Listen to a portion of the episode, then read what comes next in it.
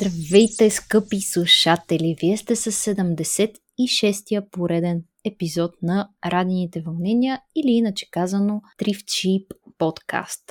Който не ме познава, аз съм Рада, в този подкаст си говорим за екологичен и здравословен начин на живот. Ако сте с мен всичките 70 епизода и харесвате това, което правя и бихте искали да станете косвено част от него. Можете, ако имате възможност и време и желание, разбира се, да ме подкрепите в платформата Patreon, а също и в платформата Coffee. Едното е за ежемесечни дарения, другото е еднократно, колкото ви сърце дава. По този начин ми помагате да продължа да правя това, което правя и все пак аз го случвам всичко това сама. Понякога губя мотивация, енергия, вдъхновение и обратната връзка от слушателите, независимо дали са патронци или не, ми е изключително ценна. Но ако станете патронци, пък от друга страна ще може да разбирате предварително кои ще са гостите на подкаста, да задавате своите въпроси, да си комуникираме една идея по-бързо, да давате идеи за, и предложения за бъдещи теми и гости. Изобщо все такива готини неща и други изненади, които няма да издавам на този етап. Днес съм поканила едни хора с нестандартна професия, поредните такива в подкаста и ще си говорим за костенурки. Но не, няма да си говорим за сламки, турбички, а, пластмаса, застрашените морски костенурки в океаните, а напротив, минаваме на сушата с сухоземните костенурки и изчезващите видове, характерни за България, за които се грижат от фундация Геа Челония. Представител на фундацията, която ми гостува днес е Ива Лаовска. Тя е основно движещо звено на а, фундацията от към дейности, комуникация, всичко, което се случва онлайн, докато нейния а, партньор Иво Иванчев е основател на фундацията и той е човека, който е запалил по костенурките.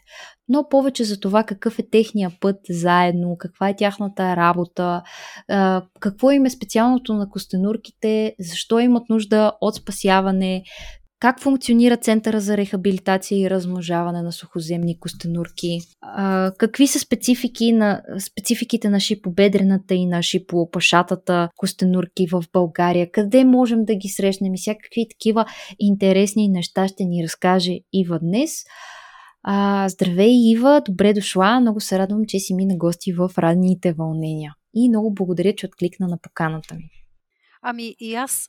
Ам, може ли така като за начало да се представиш и да разкажеш малко повече за себе си, а, каква си, защо си, къде си израснала, къде си а, учила, какво си учила, какво си работила, какъв общо взето е професионалният ти път, за да стигнем до момента, в който си говорим днес и темата, за която всъщност сме се събрали. Така, добре. Обаче аз ще започна страшно отрано, защото мисля, че има връзка. Имах много готино детство. Ама страхотно. Аз точно това израснала питам. съм. Нямам. Да. израснала съм на село, а, тъй като майка ми имаше здравословни проблеми, често ме изпращаше при баба на село вакансиите и аз имах едно безметежно по три месеца детство там, тичайки боса в прахоляка, не се прибирайки, не ядейки даже по цял ден. Още е много готино детство и това е предопределило моето свободолюбие, желанието да бъда сред природата, да виждам, да съм на зелено в общи линии. А, така, искала съм винаги да уча нещо свързано с природа. А, и понеже много обичам пътешествията и страни, и култури и така нататък, се записах география. Сега имах жесток проблем с паметта да запомням факти, но това не ми попречи да си я завърша. Много си ме кефеше природната география и в крайна сметка я завърших, но тя не ми даде другото ми нещо, нещо което беше важно за мен, знанията за животните и растенията. Там в тази география беше много слабо засегнато география на животните и растенията заради което аз се записах в последствие и магистратура в биологическия факултет, екология, и вместо като един нормален тогава човек на тая възраст да работи, аз захвърлих всичко, бедното студентство го замених с едни вечни практики, ходене на допълнителни курсове, да се обогатявам, да бъда сред разни неправителствени организации, които събират доброволци за Туи Онуи. И въобще не съжалявам, защото това ми даде страшно много. А, даде ми различни гледни точки, опознах различни видове животни, разпоз... запознах се с различни принципи на работа, с много готини колеги и хора въобще в този бранш. И в един момент се случи така, че една току-що прохождаща, току-що сформирана организация си търсеше пак доброволци. И мене ме препоръчаха, защото костенурки, костенурки, аз исках да си правя дипломната работа точно за костенурки. И отидох на една акция, в която идеята беше да се съберат всички костенурки от новостроящи се голф игрища по Черноморието. Това е района на Топола, Божорец, северното. Това ще е да кажа там около каварна. Точно да, така. Да. да. И отидох аз смело, там бяха повечето или учени, или отбани, или професионалисти. Аз бях единствения студент. Чувствах се много странно и неловко с малкото си знания, обаче свършихме страхотна работа. Събрахме буквално изпод багерите десетки костенурки и ги преместихме в резервати. Защото иначе багера просто щеше да си мине отгоре и край. Просто една популация щеше да си замине. И с това нещо се сложи всъщност началото на моята работа с костенурките, защото а, тази организация, за която говоря, че събираше доброволци, е нашата организация, сегашната. И човека, който я беше тък му формирал, това му беше първия проект, спешен. А, той нямаше екип, нямаше нищо. Това е сегашния ми партньор Иво. така се запознахме с него. И се почна първоначално в връзката ни беше професионална, след това стана и лична и вече сме партньори 2007, сега сме, да, 15 години. Имаме си две дечица, живееме си на село и тук вече може би ще почнем по-специфично да си говорим за, за организацията и нейната работа, но това беше лично за мен. Ех, да, каква е такава история. от, от, хем има доза романтика, хем, нали, и, и професионална романтика също така. Как се случват нещата по ненадейните Ама пътища. точно професионална. точно професионална. Да, наистина. Не, съдба има. Аз съм... Аз вярвам в предопределеността. Не в случайност. брат ми преди време беше казал, а, няма случайни неща и това не е случайно. Ама никак не е случайно. Съгласна съм. Така е. Добре, преди да си говорим за костенурките, тук често каним всякакви организации от, относно биоразнообразие, опазване на специфични видове в по българските ширини или поне в източна Европа. Но някой така, ако слуша и има желание и се припознае в а, идеята да бъде доброволец в някои такива организации, можеш ли ти на, така, на драго сърце да препоръчаш някоя кампания, организация, която все още е активна и хората могат да, си се, да се включат като доброволци? Ами, аз в момента не съм запозната с на другите организации, но по принцип това, което в миналото е имало по проекти, изобщо като наблюдение на животни, защото трябва масовка, да речем. Mm. Това са българското, българско дружество за защита на птиците. БДЗП, Те правят преброявания, да. А, Зелени Балкани също имат доброволци редовно. Те работят с доброволци. Сега точно конкретна кампания не мога да, да цитирам. Наистина не съм запозната. Май това е, което знам. А, със сигурност има и по-малки организации, които също правят. Просто човек трябва да се порови. В Time Heroes има доста интересни инициативи за доброволци. И okay. Е. мисля, че и повечето организации си публикуват там. Ние лично също имаме, а, към, то не е и кампания, по-скоро слагаме едно съобщение на нашата фейсбук страница и хората, които обичат костенурки, а, който има желание, се, се присъединява. Тя е конкретно сега пролета, защото страшно много зор виждаме от работа. Хм. Конкретно пролета. Вашата работа, доколкото така мога да го перефразираме, сезонна. Ох, не, за съжаление. Де да беше. да, би трябвало да е сезонна. Заради хибернацията. Само... Или не? Точно. Да, заради хибернацията щеше да е чудесно, ако е сезонна и половин година ние щяхме да си лежим и да се кефим, да, ама не, а, защото в а, тази зимна, в зимното време е много по-тежко, тъй като не само болните костенурки, които не могат и не трябва да спят зимен сън, изкуствено да бъдат държани будни заради раните си, ами и някои екзотични видове и конфискувани, които по принцип живеят на топло и които в нашата страна няма как да спът зимен сън, защото в техните им е топло и никога не спът зимен сън. Такива африкански, индийски, шриланкски, мадагаскарски. Да, да е Мадагаскар, то си е в Африка. Да. А, тополюбиви, които са си тук в помещение настанени и трябва да се обгрижват. А зимата е много гадна. Те не са просто под слънцето да си хрупкат зелена тревица, ами трябва да се внася храна, да се почиства, да се киснат от време на време в водичка, за да могат да се хидратират. Такива неща. А тези конфискуваните, те са конфискувани м- тук в държавата или някъде в региона? Да. Тук имаме ли такава практика да си взимаме екзотични животни в България? Да, и то лошо няма, когато си го вземе човек легално животното и си го вземе с документ от някой зоомагазин, развъдник или така нататък, то си върви с документа. Лошото е, че понякога има контрабанда на диволовени животни и при транспортирането им тази пратка се хваща на границата и тогава тези животни, които може да са стотици понякога, те биват а, иззети и съда разпорежда какво да се случи с тях. Най-често, ако човека, който ги транспортира е някакъв такъв а, познайник вече на, на, да, като престъпник, като контрабандист, той се осъжда и те му се конфискуват за постоянно костенурките, понеже ние сме единствения център в България конкретно за костенурки. Най-често ние ги приемаме. До момента, в който съда се разпореди какво да стане с тях.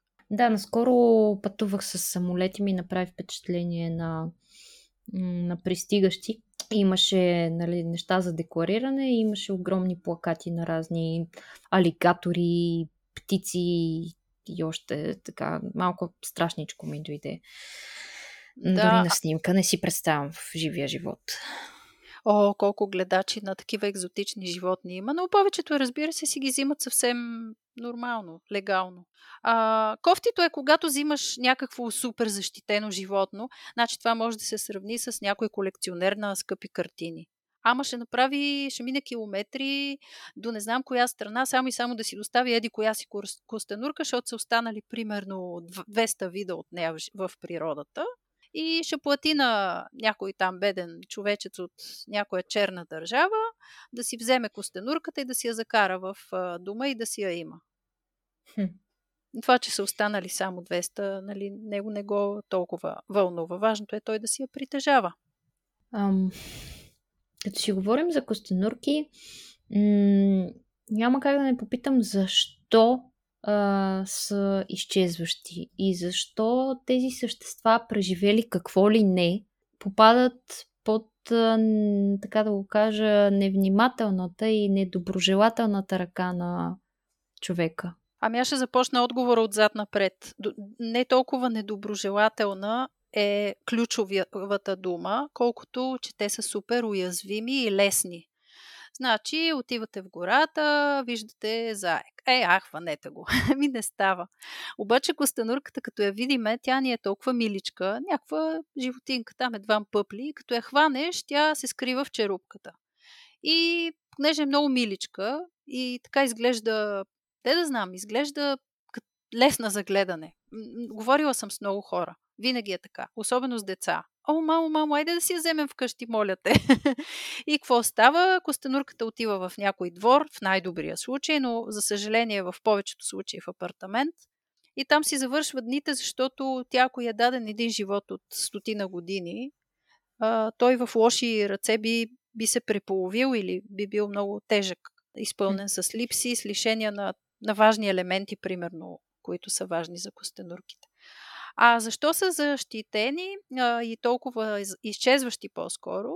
Това е свързано и с тяхната същност, защото думата бавност много точно ще ги характеризира тях. А всичко им е бавно. Първо, много бавно се излюпват. Трябва да им 3 месеца поне. След това много бавно нарастват. После стават много бавно полово зрели. 14 години средно, да кажем, им е Като нужно. човек. Ами горе-долу, да. да. А, след това, като станат полово зрели и почнат да снасят яйца, защото те са яйцеснасящи, не всяко люпило ще бъде оплодено. И може да минат години, в които една женска костенурка да снася яйца и пак да няма животинки вътре, бебенца. Mm. И в някакъв момент а, люпилото може да бъде нападнато от хищници, дори мравките са врагове в този случай, или да бъде изровено просто, или да не поради някакви климатични особености да не бъде а, успешно, да не се излюпи нито едно бебе. И в крайна сметка става така, че е много трудно накрая все пак да се излюпи бебе. Когато се излюпят, те имат една много висока смъртност през първата година от живота си. Това е, те се излюпват обикновено септември. И, и веднага почти трябва да влязат в зимен сън, защото нямат топлина и храна. Така, като излязат на пролет обаче, техният организъм е много слаб и енергията им е страшно ниска. В този момент те трябва да започнат активно да се хранят, за да могат да натрупат. Но някои по-малки и слаби бебета не го правят и умират. Това е в природата е толкова често. И в крайна сметка изследванията в световен мащаб са показали, са малко суха статистика, че само 4 от 1000 бебенца оживяват, за да стигнат до полово зряла възраст. Оле, Това е ужасно малко. Ужасно малко. И като сметнем нали, тези всичките данни, бавно съзряване, много трудна излюпваемост и оживяване в крайна сметка до половата зрялост. И виждаме, че те просто са си... Такъв е при тях биологичния механизъм, че е трудно. Като сложим и човешкия фактор, това, че много им пречим на с това, че им разрушаваме домовете, естествените в природата, изместваме ги, избутваме ги в някакви местенца, в които на тях им е трудно да оцеляват, трудно им е да се срещат, защото са бавнички. И в крайна сметка това много пречи. А като почнем и да ги взимаме и вкъщи, така пречим съвсем да се срещат и да се размножават. И те са втората група след приматите, които изчезват от лицето на Земята с най-бърза скорост. А много малко хора го знаят, защото са много така неглижирани са. Не са много познати костенурките. Нали, какво знаем за тях? От приказките знаем за кума Лиса, за кумчо Вълчо, за баба Меца, Ешко Бешко там, Заека. Обаче костенурката в много малко приказки я има и нейният образ не е много така изграден. Ясно. А, и някакси в училище и по биология не учим много за костенурките. Много малко хора знаят да. за тях. Така че много Ето, е лесно да си вземеш костенурка и да почнеш да я, храниш с котешка храна, примерно. Е. Или с хляб. Те не са ли тревопасни? да, да, именно. Именно. Вау. Но като не знае Добре, човек, да. прави такива опити. Да.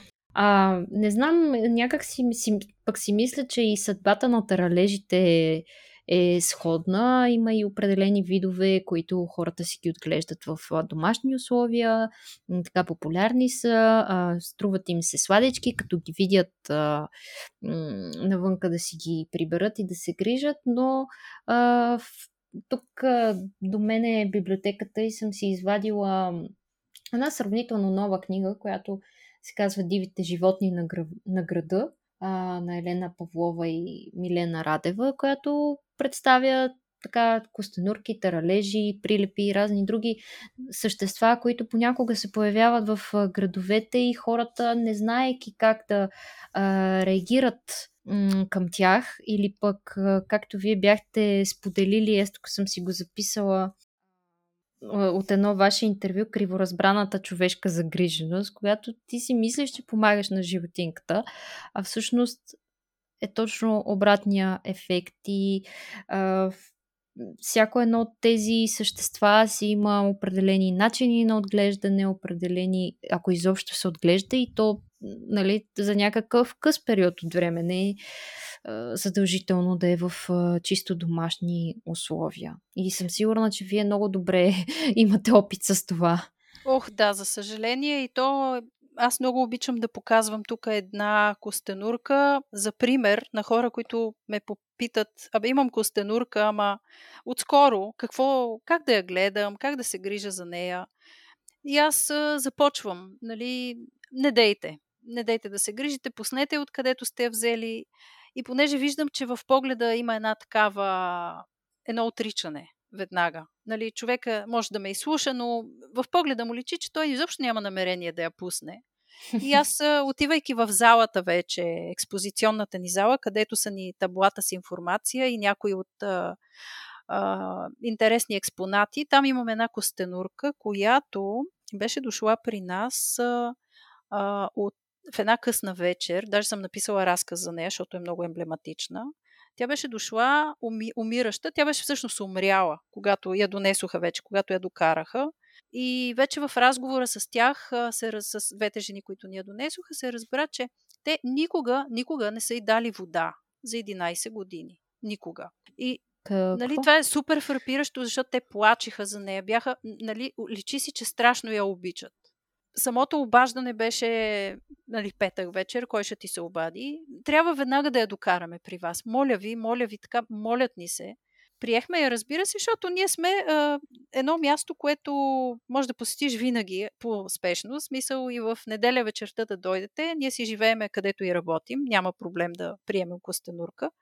Въпросът е, че нали, не можеш да направиш нищо след като вече всичко е загубено. Това са години наред. При аутопсията на тая костенурка намерихме един огромен камък, който беше малко над 3 см. Костенурката беше някъде около, може би 12 см там. Значи смятайте този камък, който е една четвърт от, нейната, от, нейна, от нейния размер. Какво й е причинявал? Това е липса на вода. Тя не е просто е живяла, тя умирала всеки ден тая костенурка. И този пример, така се надявам, че ще, ще, ще ги стресна тия хора. А, сега, доколко успявам, не мога да кажа, но наистина криво разбрана обич, защото много я обичат, но няма да отворят интернет, да прочетат какво изисква това животно, какви условия да му създадат, как да се грижат. И в крайна сметка то умира бавно. Много тъжно. Много Да. тъжно, защото за кучета, за котки, какво ли не друго, някак си проверяваме се. Има някой, който да ни каже, дори да нямаме интернет, ако да речеме преди косур години. И дума ветеринарите на могат дума да ще помогнат. разбереш. Да, Все пак това е много разпространено домашно животно, коте и куче. Докато костенурка, в учебника по ветеринарна медицина има един текст, три четвърти от една страничка и какво да приложиш. Няма много особено. Не може да се научи. Сега наскоро поспешно заводихме, имаме бебе коте, то вече не е много бебе, но още няма една годинка, половин година и заведохме поспешно при ветеринария и първия му въпрос, оказа се, че има някакъв вирус, но първия му въпрос беше яде ли неща от земята яде ли стикита. И се оказа, че тия е, малките гумени нещица, които раздават в супермаркет, Lidl ли, Kaufland ли беше, няма значение, а, животните ги гълтат и най-често, най-честите им случаи последните години, откакто съществуват тия стикита, е да приемат животни глътнали такива фигурки. Това е много странно. В смисъл, какво може да привлече животното да... Изобщо да го помериш и да си поиграе и да... Айде да си поиграе, да, може би за коте, ама странно е. Еми, да, споделям го. Ако някой има стикита по подовете или ня- някое достъпно място и има животно да си ги прибере, аз също не вярвах. Поне котата те си играят, но много рядко прихапват и опитват. Ма знае ли човек? Няма значение. Ам, а, всъщност ние не споменахме, м- не, не почнахме така отдалече. А, какво можем да кажем за костенурките, за сухоземните, за земноводните, за това какви видове се срещат в България, колко са те на брой и всъщност вие с какви видове костенурки работите? Ами в България са, имаме само два сухоземни вида и два водни. А, като имате предвид, че сухоземните въобще в света са 50 на вида, те не са много, така че два за нашата страна си е много добър успех. А водните са още 200 и 250, така грубо казвам. Точния брой се мени, защото се откриват и изчезват видове. А, като казвам, че изчезват, наистина в днешно време изчезват и примерно за последните 7 години два вида изчезнаха. А, ама това е друга тема. А, значи в България имаме два водни, които са един много тополюбив вид и другия а, ни вид, обикновената блатна костенурка, тя е разпространена навсякъде в цялата страна. Блата, езера, рекички, навсякъде почти я има. А при сухоземните не е точно така, там е малко по-сложно. Те много си приличат по всичко, включително и по външен вид, и по изисквания към средата не са чак толкова големи разликите. А, имало ги е на доста места преди в, в страната, но, както ви казах, много местообитания са били нарушени, защото нали, човек е разоравал големи терени, да съди големи масиви, ниви и така нататък. Още с това се е почнало, после сеченето на горите, опожаряване, какво ли не. И се стигне сега с разчистването за разни курорти, за разни такива примерно в по-низките планини. Да, и това тук в, при нас е много лошо, защото това са огромни територии. И в крайна сметка наистина намаляват. А я ме върни на въпроса, ти ме попита колко са и какви са. Какви а, видове са? Ние работим с, с да. сух, сухоземни основно, защото просто нямаме условия за водни, но бихме искали да създадем такива и сега като проект в така непосредствено бъдеще да направим един водоем.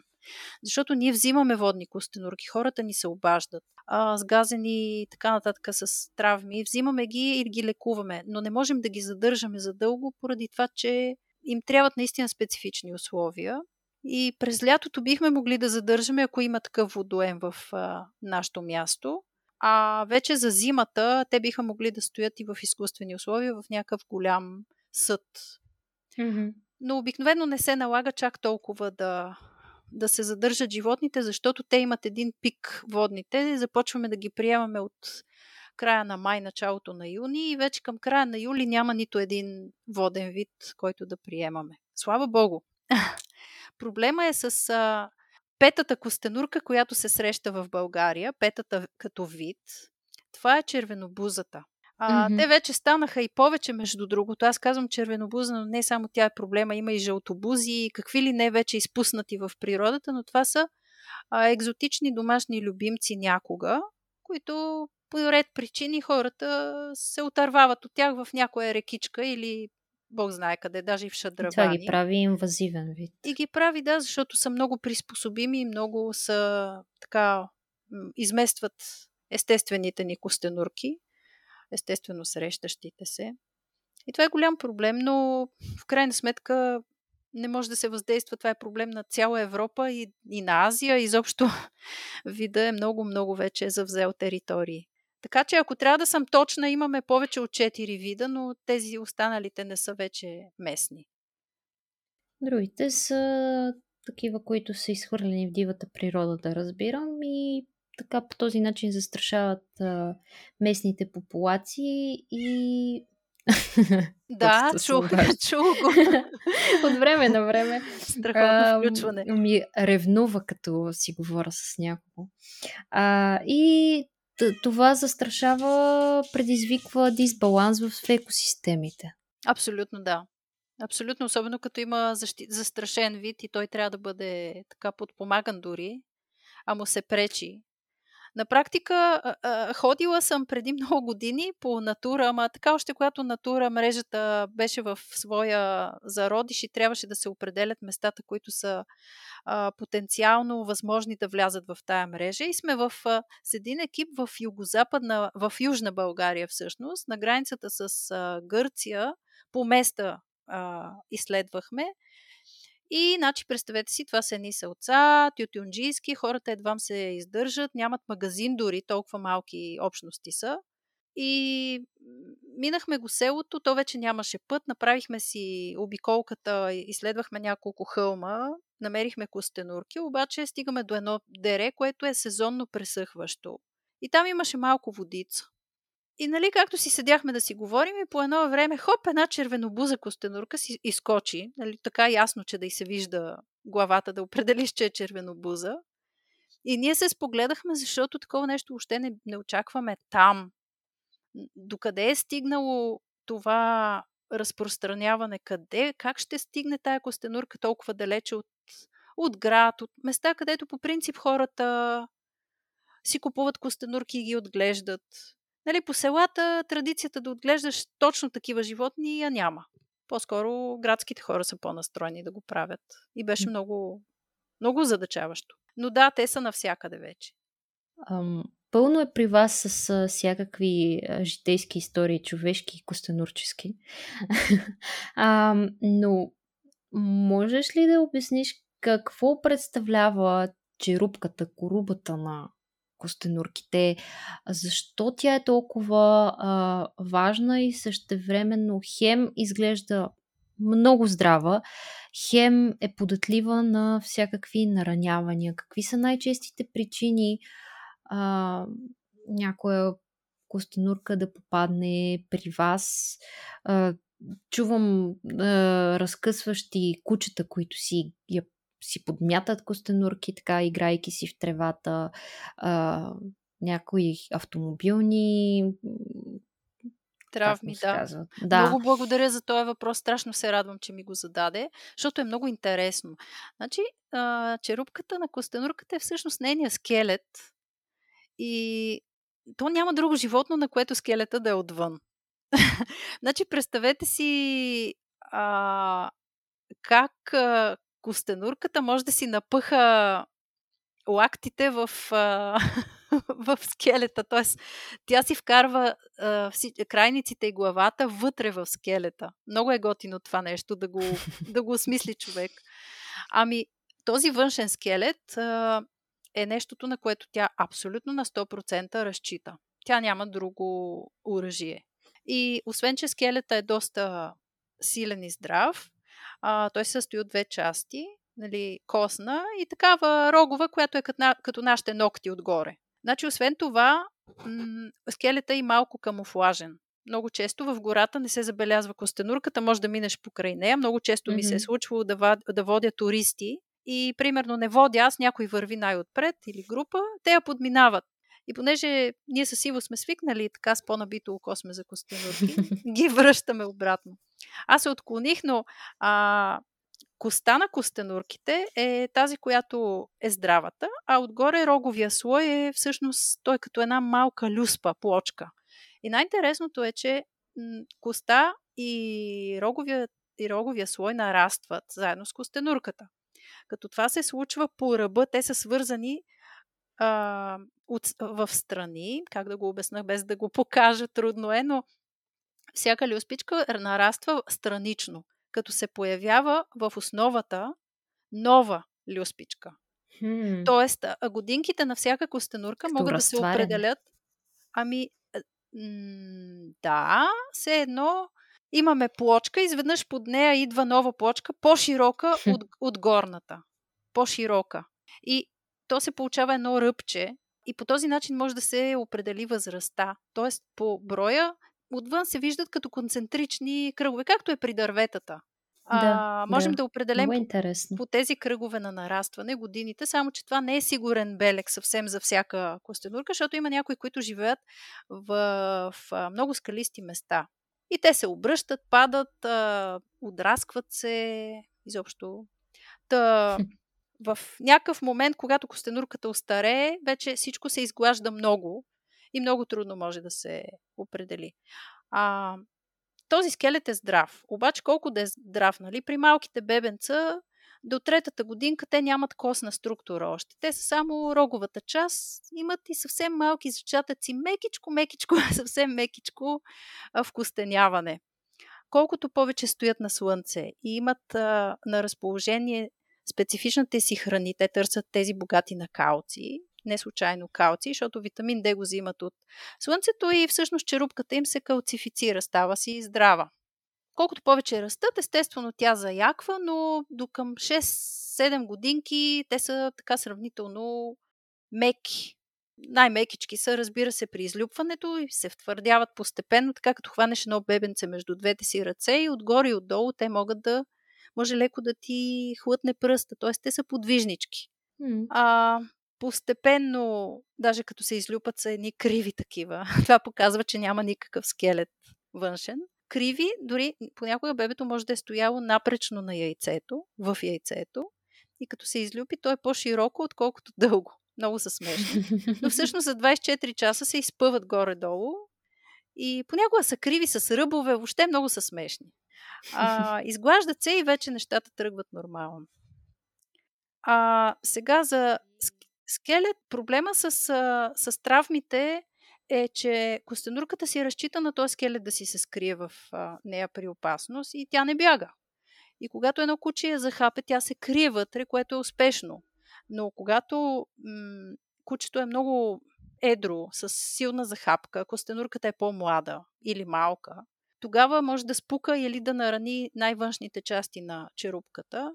И те, ако почнат да кървят, кучето още повече нали, продължава да си, дори да е и на игра, да не е с лошо, то пак я наранява.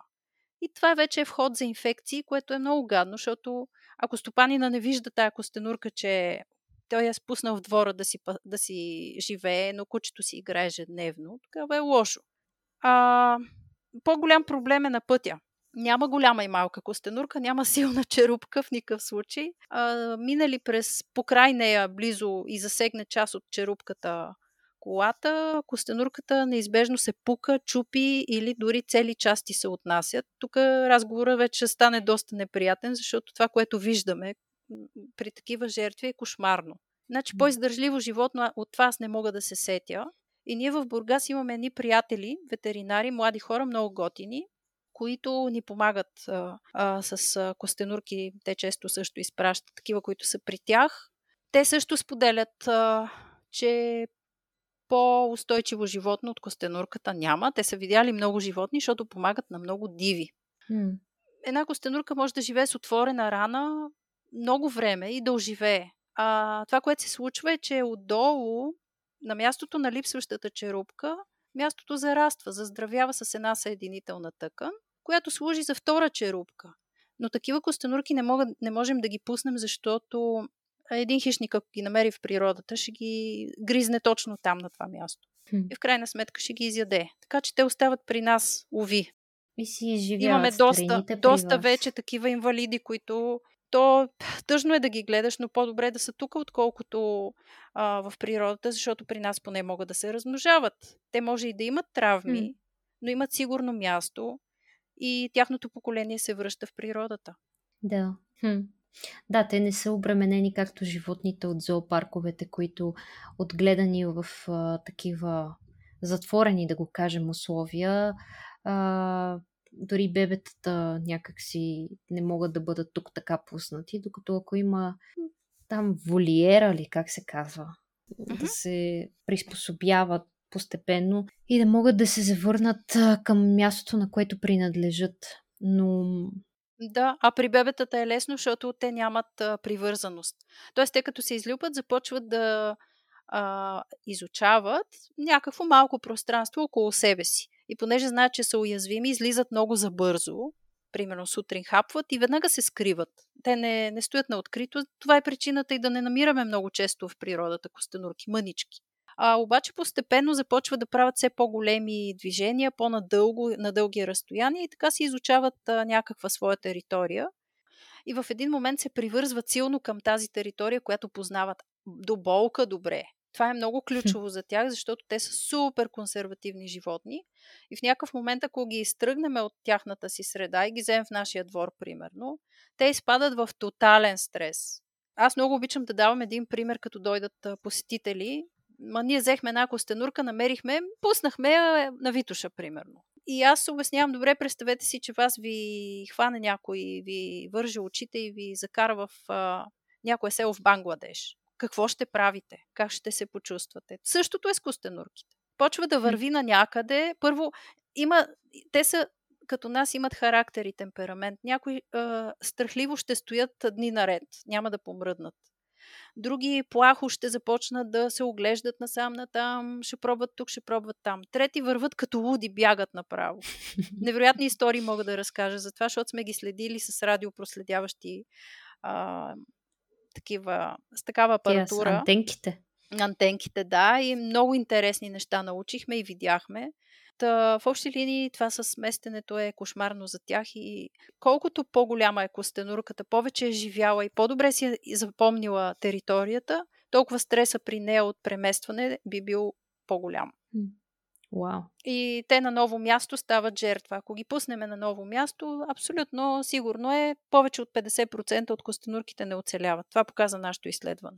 А то беше 3 години с а, 30 животни. Какви са, какви са костенурките по всъщност, освен очевидно привързани, консервативни, социални животни ли са, а, на групички ли се движат, как си избират партньорите и е такива битови Да. неща. Да, много са. Значи, не са толкова интересни, колкото други животни, нали, като поведение. А, въпросът дали са живеят на групи зависи от вида. Значи има животни, които са колониални. Те обичат да са на групи по много. А, понякога има доминираща женска костенурка, която първа се храни, избутва другите, даже някой път се качва на другите, дали са мъжки или женски, няма значение. Тя се качва отгоре върху тяхните, техните черупки, за да е по-слънчево и по-топло, или да заеме точно това място, което и се струва много, много подходящо. А, не, без значение, че е заето от, друга, от друго животно. Партньорства не създават трайни. Сега, в, ако има колония, м- те могат да се чифтосват примерно помежду си, дори в, ако имат роднинска връзка. Не е проблем при тях, примерно, майка да се чифтоса с син. Дори те не се познават, нали? Пред- Представете си, че една костенурка, като си снесе яйцето и тя си тръгне. От това яйце, като се излюпи малко, то един ден може да срещне майка си, обаче нито тя ще я знае, нито то. Не, нямат грижа родителска. А, така в общи линии доста бих определила студено животно. не само студено кръвно, ами студено, смисъл като емоция не предизвиква така типично тези, както са пухкавите домашни любимци. А, имат страшно много търпение, а, имат много голяма твърдост, а, в мисъл, че са целенасочени. Решили, че ще тръгне натам, еми натам ще тръгне. Без значение има ли камък, има ли телена ограда или водоем. Тя ще тръгне натам. По някакъв начин ще го преодолее. Ще се катери, ще плува. То плува, не зависи колко е дълбоко ден, но ще гази във вода. Ще прави всичко, но ще мине там, на където е решила. Затова, ако видим костенурка на пътя, тая една малка вметка, не е лошо да си я преместим на където е тръгнала, само че през пътя и от другата страна. Защото тя със сигурност иска да отиде там. Тоест, ако я върнем от обратно на посоката, в която е тръгнала, тя пак ще излезе. Кръгом и обратно, деца. Абсолютно. Щях да попитам, а, щом преди години са били много широко разпространени в България, къде в момента се срещат? Защото аз съм виждала така в дивото, общо взето в Странджа. О, да, там има много. Това е едно от, от местата с най- най-много костенурки. Ами най-много има в източни Родопи, Странджа също, да. И югозападна България по места, а, ба, по струма. И по места има, но по струма има особено много костенурки, защото там а, река Струма а, и нейния про, то не е и пролом, по-скоро клисура, е създала едни специфични специфичен пренос на топъл въздух средиземноморски. И всъщност това е най-топлото място а, в България, където се срещат тополюбиви видове много повече от навсякъде другаде. То няма и някакси от север не може да духа особено много и не стават, зимите не са много тежки, така че там е най-перфектно за влечуги. А пък всички знаем, че влечугите обичат жега. нали, не е крайна, но там е, ако трябва някъде в България да е крайно горещо, това е там. Март месец, като излезеш на един асфалт, просто така яко пече, че Миналата седмица бях там, но в София беше по-топло. Аз си мислех, че Сериозно? отивам на топличко, да. олеле. Но пък всичко беше цъфнало и видях адски много щъркели. Така, Ами да, това е показателно. При нас, например, цъфнаха нещата преди няма 10 дни, защото а, тук морския климат играе точно обратната роля. Морето е като резервуар, то като се стопли веднъж, след това много бавно отдава топлина и есените са ни много топли. Обаче веднъж изтинало морето на пролет не може да затопли, тогава отдава студ. Къде още ги има да довърша? Има ги на север от Стара планина. Имало ги е много в Дунавска равнина, ама там все пак е земе... такъв селскостопански Да. а, региони, няма как да са се запазили на много места. И североизточна България по-малко, в тук Добруджа са останали пак на места. И това е по Черноморието всичко е разгромено заради строителството. при нас е, понеже е оазис, малко така да се каже, като остров между, между всичките туристически центрове, големи. Тук е едно много дълго пространство, ако пътувате между Варна и Бургас и в някакъв момент почват едни страшни завои, гористи, с едни много големи тежки гори. Е, това е нашето място избрано. А, наистина е запазено. Няма производства, няма... Единственото, което пречи е трафика. Все пак като пътя шум минава. или като, И като шум, и като, и като всичко, защото много, много животни, не само костенурки, въобще много животни умират по пътищата. Да. Карат като луди хората, особено в отпускарския сезон. Много често се среща. Да. А при вас как изглежда едно ваше ежедневие? Как, да речем, сега?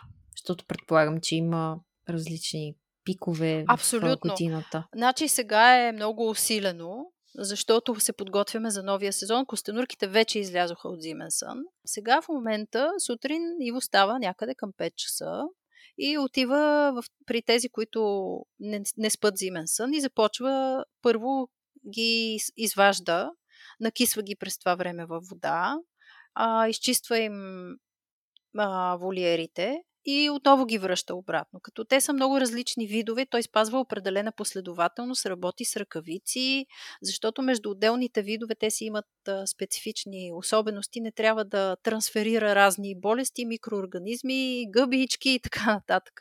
Имаме и болни животни, нали, особено трябва да сме внимателни. И след като приключи с това нещо, то някъде горе-долу вече е станало обед. а, приключва, нали, поспива. Аз през това време пък се занимавам с външната част.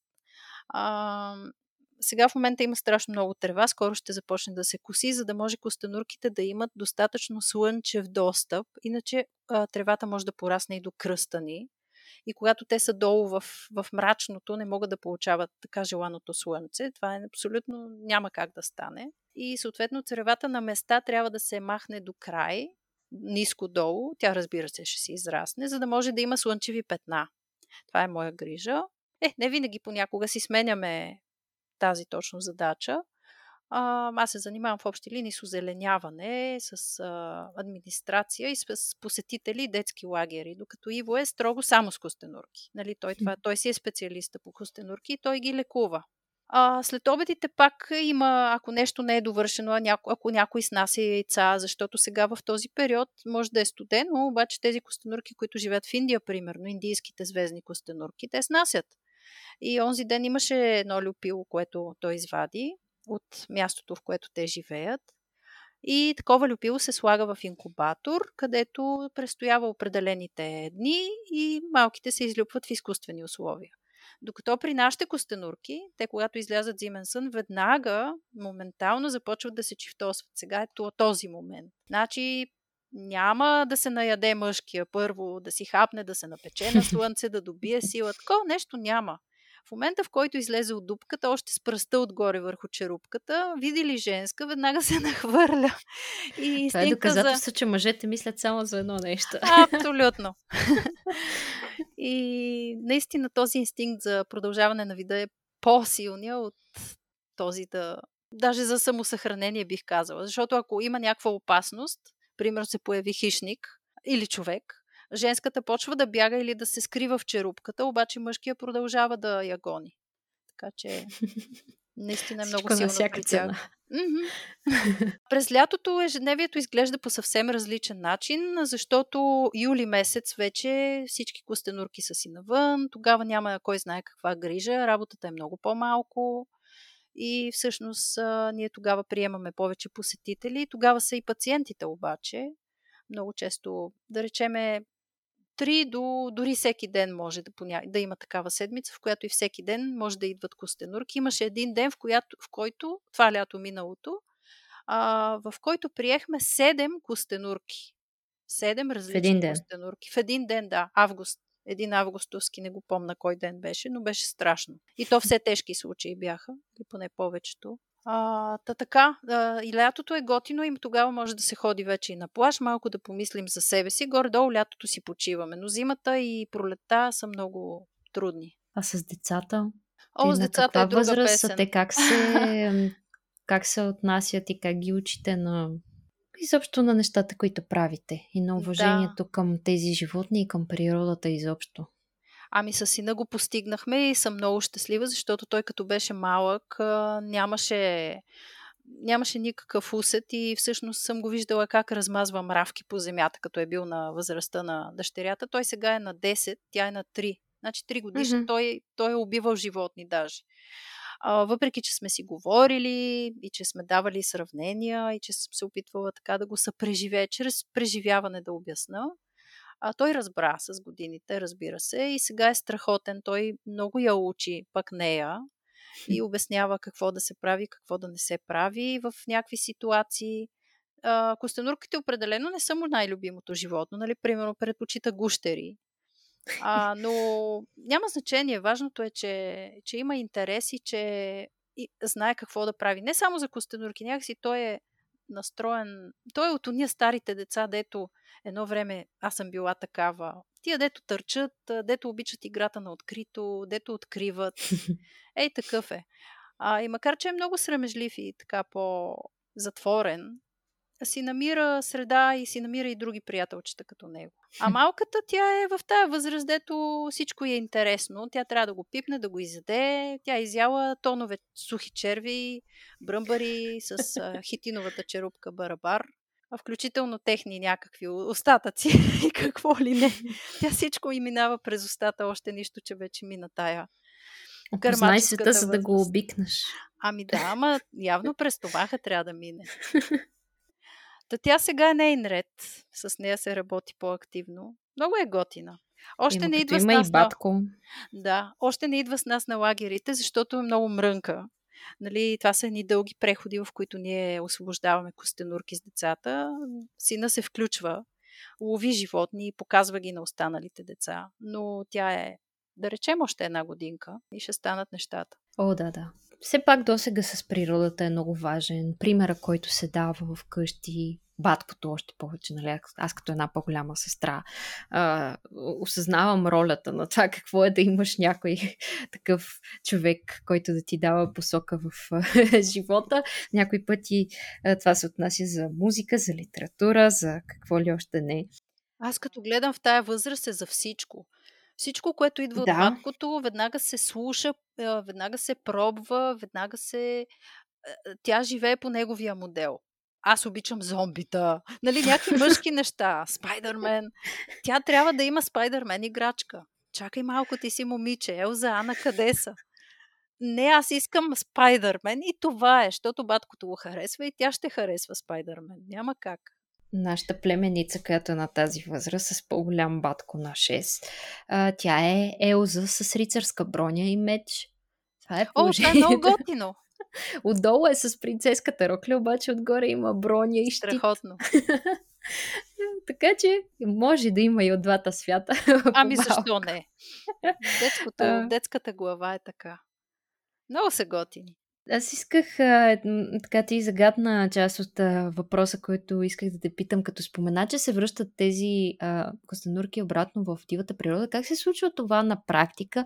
Кога една костенурка е готова или може да се каже, че е готова да се върне в дивото, това само за бебета ли се отнася или за такива, които са, така да се каже, излекувани и вече способни да, да водят а, нормален, див начин на живот. Ами най-готиното е при възрастните, които не са ранени. Значи такива костенурки много обичам да получаваме. Те са с съвсем леки. Примерно, едното ученце е затворено. Или има някаква много лека рана, като отраскано, или съвсем малко някъде кърви. Това е леко нещо леко, лека травма. Нали? Няма зееща рана някъде по черупката или отдолу, или да е пукнато, няма такова нещо. Значи такива костенурки могат да стоят и някои не стоят въобще, защото са намерени в двор или са донесени някъде намерени на пътя, щяла да ги сгази кола. А, хората обаче не могат да се върнат на същото място и няма как. Костенурката вече е преместена. Ние ги пускаме моментално. Оставяме ги в страни от другите. Имаме едно място за такива костенурки, които са за а, да ги да се справиш с тях веднага. А, и когато имаме, примерно, между 5 и 6 животни и 8 айде, защото вече и детето може да носи голямото, те се слагат в едни транспортни кутии, каквито, примерно, ти като собственик на коте сигурно имаш такава, транспортна клетка. А, слагаме по три костенурки възрастни и ако са по-манички в малката клетчица, която си наноси и тръгваме към гората. И час и половина стигаме до мястото, което е подходящо, пресичаме една рекичка и от другата страна, за да няма да не се върнат и да не може да ги сгази някой. Там няма пътища, няма говеда, няма кози, нищо няма, няма хора. И там а, ги пускаме. Сега напоследък открихме, че започна да се сече тази част от гората, което много ни тревожи, но може би е незаконно. Така че ще сигурно да ще питам, се е подават сигнали. Да. Иначе мястото е страшно диво, а, а сега се сетих за нещо интересно, защото ти преди малко ме попита. А, попитаме това, че преди са се срещали и какво е положението сега. Ще кажа за нашия район нещо много то малко грубо ще прозвучи, обаче тук е имало толкова много костенурки 80-те години, че възрастните хора от селото споделят, а, че са ходили да ги ядат. Нали? В много райони ядат костенурки. И те какво са правили? А, запалвали са огъня и вече когато огъня е бил готов, само са се шмугвали в храстите, веднага са успявали да намерят костенурка и да опекат и да изядат. Значи смятайте за какво хищничество става въпрос, просто до косата ти настръхва. Но е имало да, много. аз прочетох някъде из вашите страници или не знам в някакво интервю а, за костенурческото месо и бях така втрещена и щях да попитам за това. Това от а, тези а, с лечебни цели, от а, екзотика ли е, от а, деликатес ли е, каква, какъв е довода на това да ядеш костенурческо месо? Ами деликатеси практика. Значи има места традиционно, където се е ядяло в миналото и както с охлювите. Примерно има семейства, които си събират охлюви и си ги ядат или жабешки бутчета. И с костенурките mm. е така. А, мога даже да ви кажа, че в, а, до 81 не случайно казвам годината, защото тогава влиза а, в сила защитата на костенурките от закона и в а, тази година вече е забранено да се консумира, да се лавят костенурки, да се задържат в плен и така нататък. Закона за биологичното разнообразие е този, който го а, забранява това нещо. Та, до тогава е имало ресторант, който се е казвал Костенурката в а, град Раковски. Този ресторант си е функционирал и, и е предлагал такъв деликатес. Mm. В момента в а, Кресненско все още хората ядат костенурки. По-възрастните особено. Там е изобилие.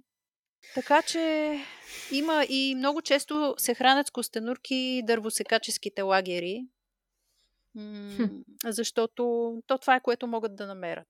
Гъби, охлюви, а, жаби, костенурки, някои даже ядат изми. което ми Ох. също странно, но... Да, да, да, чувала съм рецепта за змия. Има и такива. Ето, Нямам, нямам какво да кажа. А, сигурно. Аз съм прекалено, прекалено съм втрещена. Нали, аз не консумирам никакви животински продукти, просто съм така. Даже преди сега днеска имах доста динамично ежедневие, отидох на едно място да взема храна от центъра, така за да прихапнем нещо и поръчах четирите веган такоси, плюс бургер с дърпано свинско. И той човека ме погледна така странно и каза, искате да пробвате нови неща? Аз викам, не, това са нали, от двата свята. И той вика, да, искате да пробвате всичко. А, казах, не, двата свята съжителстваме заедно. Просто това е. Беше странна комбинация. А смесвате ли? Не, ясно е, че вегана няма как да смеси с а, хи, хищно ядеца, т.е. хищника ядели и веганска храна. Да, да, да. Не, да. с най-голямо уважение, защото аз съм лакомия и не мога да се спра, а всъщност по душа съм вегетарианец, обаче не мога да го приложа.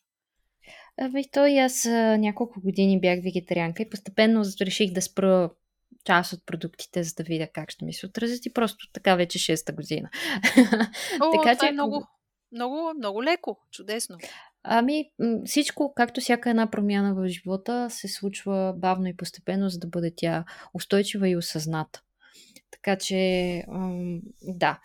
човека си яде, обича всякакви такива манджи, естествено, когато му залипсва месо, просто си поръчва или или си го сготвя, няма никакви проблеми.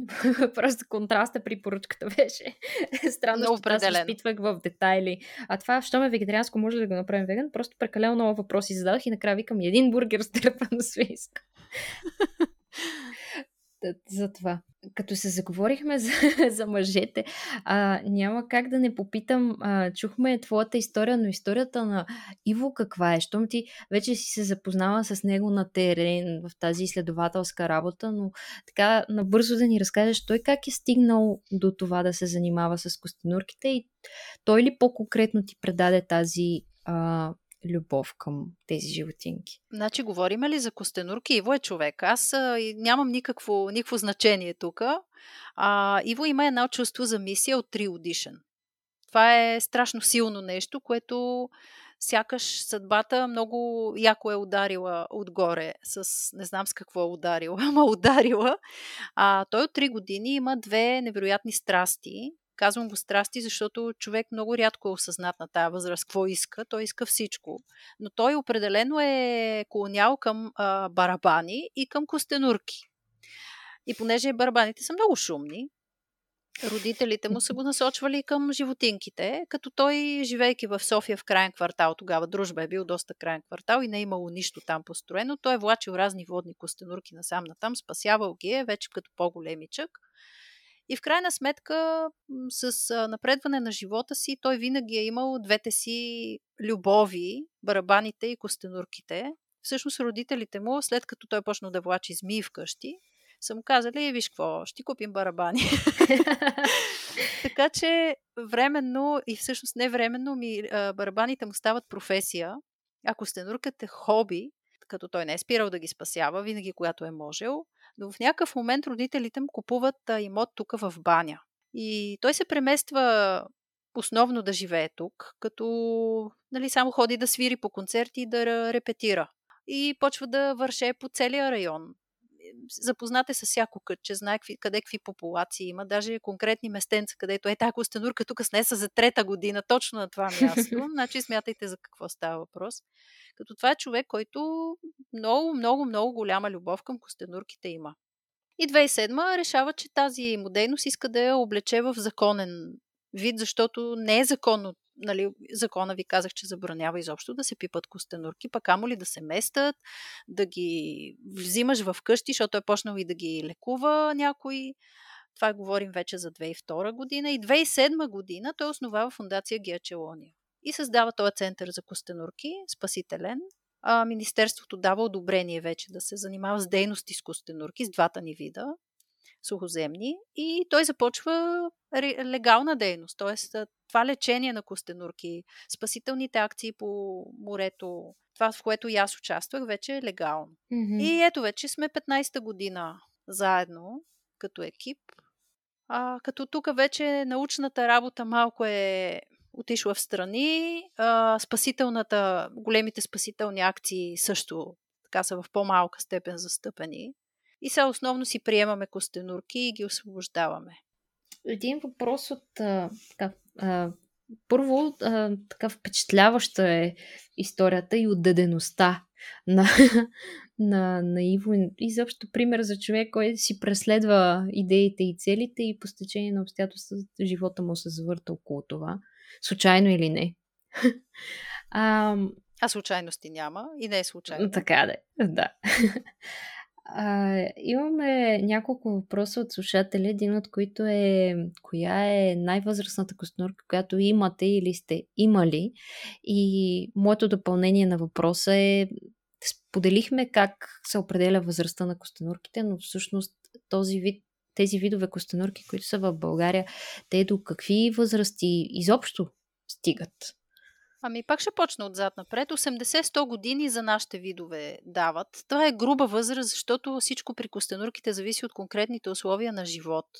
Сега, ако има една оптимална среда, изключвам тук, изобщо не говорим за хищничество, а, в която костенурката получава оптимално от всичко. Има добра хранителна база, има си слънцето, има възможност да някъде да да се хидратира, то тя няма причина да не живее до максимума, който е отреден от природата. Но в най-честия случай костенурките не са поставени в идеални условия, така че техният живот може да се прекъсне от, просто от неблагоприятно време или от лоша зима. В случая, като казвам лоша зима, имам предвид топла зима, а не студена. Защото костенурките имат един нещо като антифриз в кръвта, което им пречи на течностите в тялото да замръзват. Това е уникално приспособление. А пък а, топлите зими са тези, които ги вадят от а, зимен сън. Те могат да излязат, да се пекат, след това могат и да не могат да се върнат обратно в дупката си, защото вече примерно слънцето е паднало, станало е изведнъж рязко хладно и енергията, това е студено кръвно животно, то няма сила да се върне, то се е парализирало от студ и умира отгоре на повърхността. А, дори да не умре и да се върне обратно, такива чести събуждания по време на зимен сън водят до изтощаване, защото енергията е изразходвана, а пък а, костенурката не се храни. Тя всъщност хибернира все още. А, нашата най-възрастна костенурка е бабата, бабчето. Леле, колко е готина бабата и вече излязла. Миналата година беше излязла сред последните и даже се наложи да изровя, защото всички излязоха, а тя не е. И аз се оплаших, че няма да е оцеляла и започнах да копая в зимовището. Зимовището ни е едно място, на което трупаме компост цяло лято и есен. И вече на есен, на есен, когато всичко е готово, се обърква хубаво с слама поразравя се така леко и вътре костенурките си влизат и си зимуват, спът си. А, това нещо се разрови, за да може костенурката да бъде намерена и тя наистина си беше жива. Не знам защо беше решила да си поспи повече. Еми, Само още 5 я... минути. да. да, един вид будилники бях. Тази година обаче беше сред а, първите и бях много щастлива. Бабата, ами тя сега е вече 72 тази година трябва да е на 72, обаче годините не са ни точни, защото ние за нейната възраст няма как да знаем. Тя е много гладка отгоре и не може да се преброят никакви концентрични, такива годишни кръгове. Затова се водим по историята, с която ни е донесена. Тя дойде 2009 година. А, и беше гледана. Първо хората, които се намерили, са казали, че тя е била намерена възрастна. Възрастна костенурка е поне на 20 години, ако се съди по размера, който са показали. Иво я е приел. А, и тук при, а, при тях е живяла 40 години. 40 и нещо години. След което те си продават къщичката на село някъде някакво пловдивско селце и отиват да живеят в а, Пловдив при техните деца. И всъщност тогава, понеже вече костенурката няма къде да се гледа в апартамент, тя престоява известно време в апартамент, но те решават да я изпратят при нас. Така че броим така 40 и 20, 60. При нас до сега 12 години е вече, даже 2009, 2022, 73 май, не и 2. Да, да, да, даже да, сметките не са ми много точни. И това е начина по който броим, защото то не е сигурно, но грубо, поне грубо, да знаем някаква приблизителна възраст за нея. Хм. Много я обичаме. Тя е толкова питомна, че не можем да я пуснем, а и ние сме решили просто да видим в рамките на нашия живот тя колко ще доживее. А костенурките как, как се отнасят към хората? Изпитват ли любопитство? Идват ли да се така да проучват? Как, какво е тяхното отношение? Трябва ли да си заслужиш тяхното уважение, да, да така? Да. Или не? Ами тяхното всъщност усещане е страх. М- нали, нека да сме искрени. Любов, привързаност няма какво да очакваме. Първата им среща с човека е страх и инстинкта заработва, главата и краката се скриват в черупката, костенурката се прави, че не е там и се надява да никой да не я забележи. Ако тя бъде гледана дълго време с хора, тя свиква на начина по който се гледа и на храната. На нея всичко е осигурено и, и тя свиква, тя е спокойна, не си прибира главата, не се, не се стряска така, като я вдигнеш на ръце, знае какво следва. За една костенурка вдигането и от земята означава, че ще бъде изядена, не друго. Нали, mm. Това се случва в природата, в крайна сметка, кога да. костенурката е във въздуха. Сега на Тери прачет приказката, окей, ама няма как да полети, така че единственият вариант е да бъде изядена. И, и реално когато свикне 1, 2, 5, 50 хиляди пъти да бъде вече вдигана, тя знае, окей е това, няма да бъде изядена и добрия опит и го казва. Така че тя може да идва в определени часове, когато храната е готова, защото съм чувала за такива случаи. Костенурки, които знаят в точно определен момент, когато възрастната жена, да речем, ще сложи на точно определено място в паничката и тя минава през двора, костенурката отива и яде. Сега, говорейки го това, аз осъзнавам, че хората, които слушат и имат желание да си вземат костенурка, това е много симпатичен, симпатично поведение. Но аз все пак ще кажа, че абе не го правете. Много е много неприятно за костенурката диво да се окаже. Си е. Ами диво си е, да. Нека да си е в дивото. Даже костенурките, които са в зоомагазина ми, като знам какво се случва и че някой път те отиват за подарък на някой човек, който трябва да бъде изненадан. Той хал хабер си няма какво е това животно, за какво ще прави с него. Изведнъж се оказва в неговия апартамент, то няма дори терариум. Много е страшно. Направо, направо ми се плаче в такива случаи. Гледала съм едни видеа с едни костенурки, деца им вързали балони в апартаментите, за да не ги изгубят. Просто. Оле, добре, че не ми е попадало. Ми, защото и то като влезе някъде под дивани, хой го намери къде е. Да, да, точно така. Но като е с балони, по него виждаш къде му е балона. Аз препускам от въпрос на въпрос, нали, с, от тема в тема, просто толкова много неща ми хрумват, за да мога да те, да те пусна, тъй като знам, че бързаш. Сетих се, като заговорихме за хибернацията и за зимния сън на бабата и се сетих как а, имаше една карикатура с една мечка такава отцъклена и си седи там в дупката и каза Ей, за какво ми беше да го пия това кафе през ноември? да. Така че сигурно и, и, и, и костенурките така си представям се да ти си вика, айде още само още един месец, само още една седмица. да. То между другото зибовището ни е на сянка и ако е била в някое малко по-дълбоко пространство, просто не е стигнала още топленката до нея.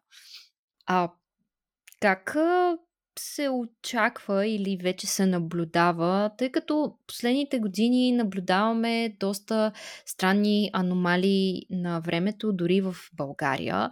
Понякога зимата ни изненадва, но по-често пролета ни изненадва, после пак идва зимата и така а, знаем, че кокичетата се показват, стресират се, птичките започват а, и те да, да се връщат по по-топли места, пък а, дърветата, други такива, които започваш да, да кипи живот и, и се оказва, че влиянието на климата а, си оказва оказва думата. Предполагам, че и при хиберниращите животни също може така да усетят досек на слънце, да се заблудят, да излязат, пък да се окаже, че изобщо не има времето да се събуждат. Абсолютно, случва се, да, и винаги се е случвало и ще се случва. По-лошото е глобалното, глобалната тенденция. Каква е? Значи, това, което споделих преди малко за топлите зими, въжи с пълна сила и за топлата и студена пролет. Топла пролет, след това студена пролет. М- гадно. Малък гадно, и голям защото. А, защото те вече са излезли, започнали са да се хранят и в един момент става толкова студено, че вече не могат да се хранат, а това е периода, в който са с малко енергия, с малко хранителни запаси, трябва да са много активни, да се хранят, да се пекат. Няма го слънцето, няма я храната и хоп, в един момент, особено при бебетата, а, се почва страшна смъртност, едно след друго просто да си отиват. А, да, и в, а, и в природата може да се намери до дупка костенурка, която примерно да не, се, да не е можела да се прибере. При глобалното затопляне е много жестока работата, защото има видове, които, чието размножаване зависи абсолютно строго от температурата. Например, са морските костенурки.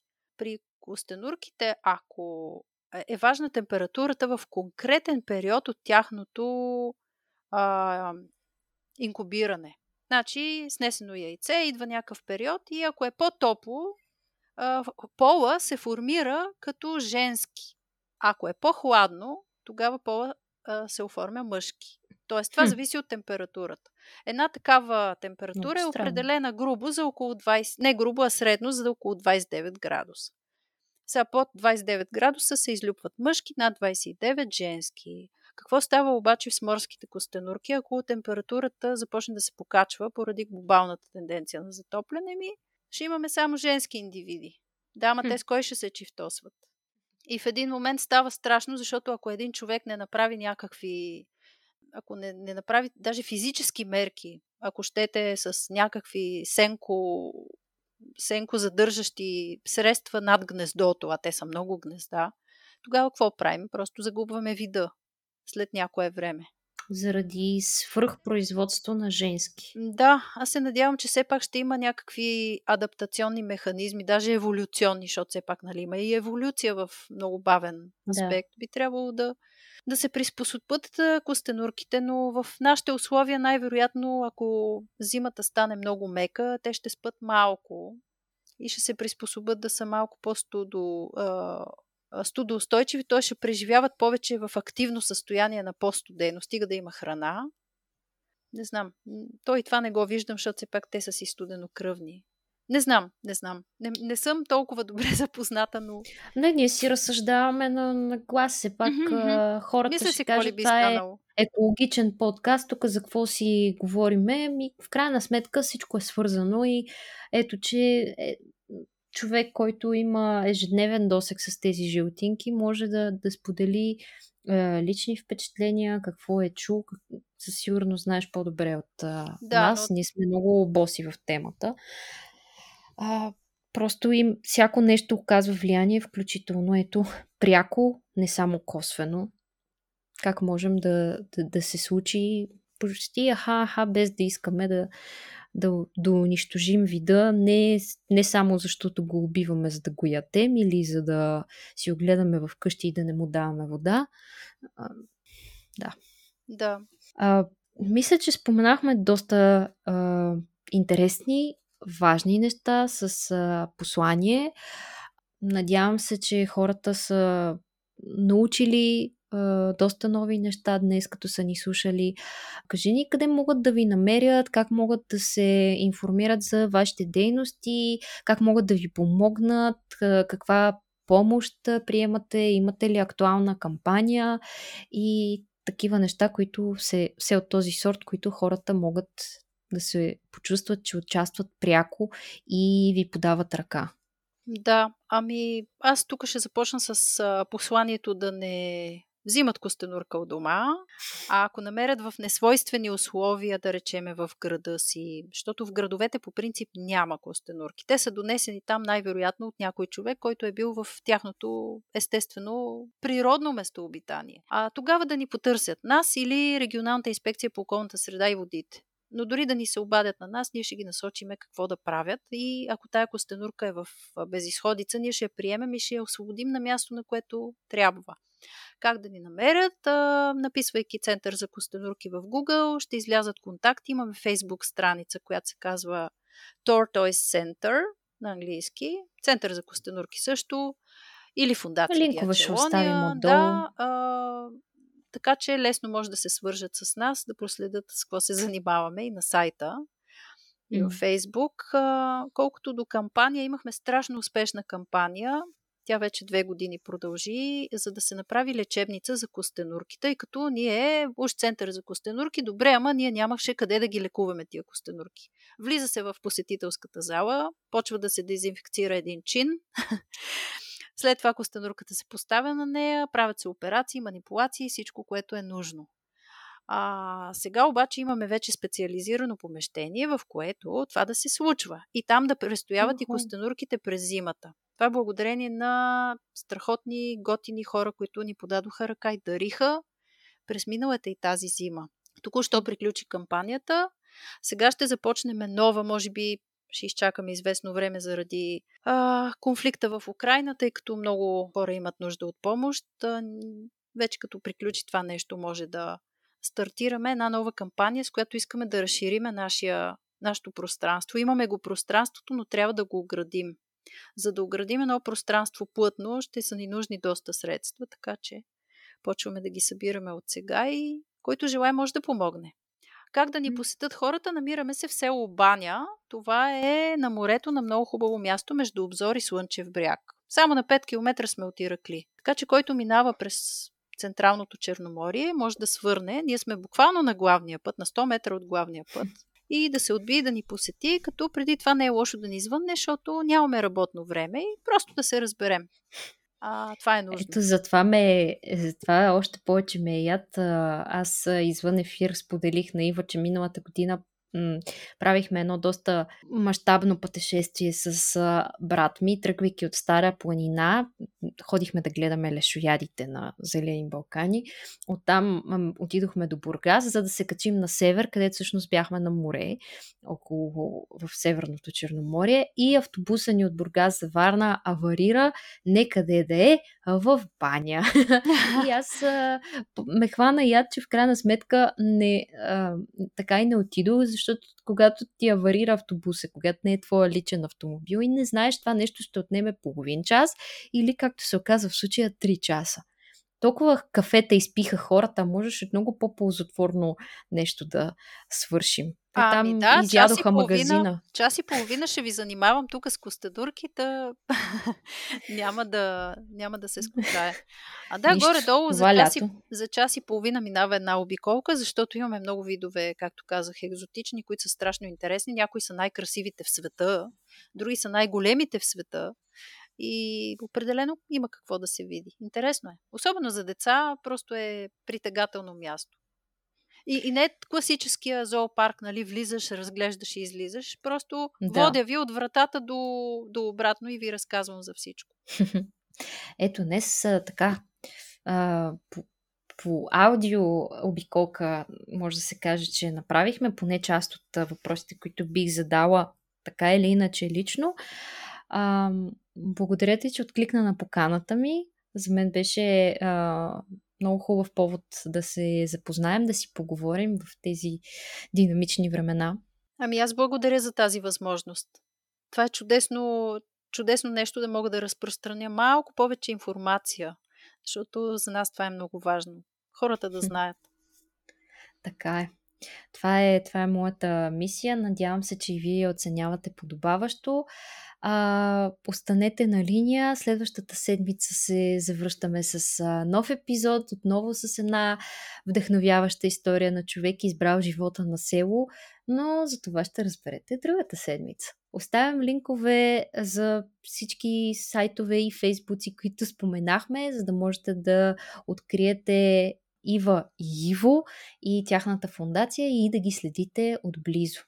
Чао, чао и до скоро! И в самия край на епизода винаги използвам случая да отделя специално внимание на хората, които първи са повярвали в мен, в а, подкаста, в блога, в социалните мрежи и също в а, мисията, която се опитвам да предавам нататък.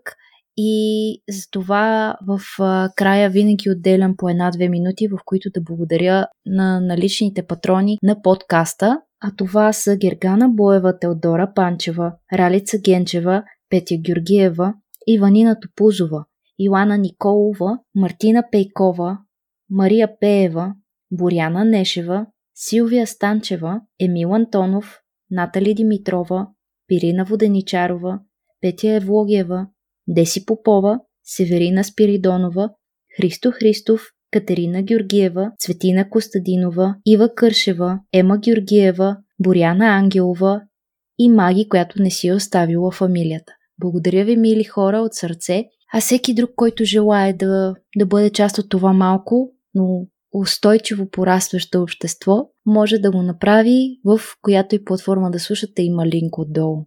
Благодаря и до скоро!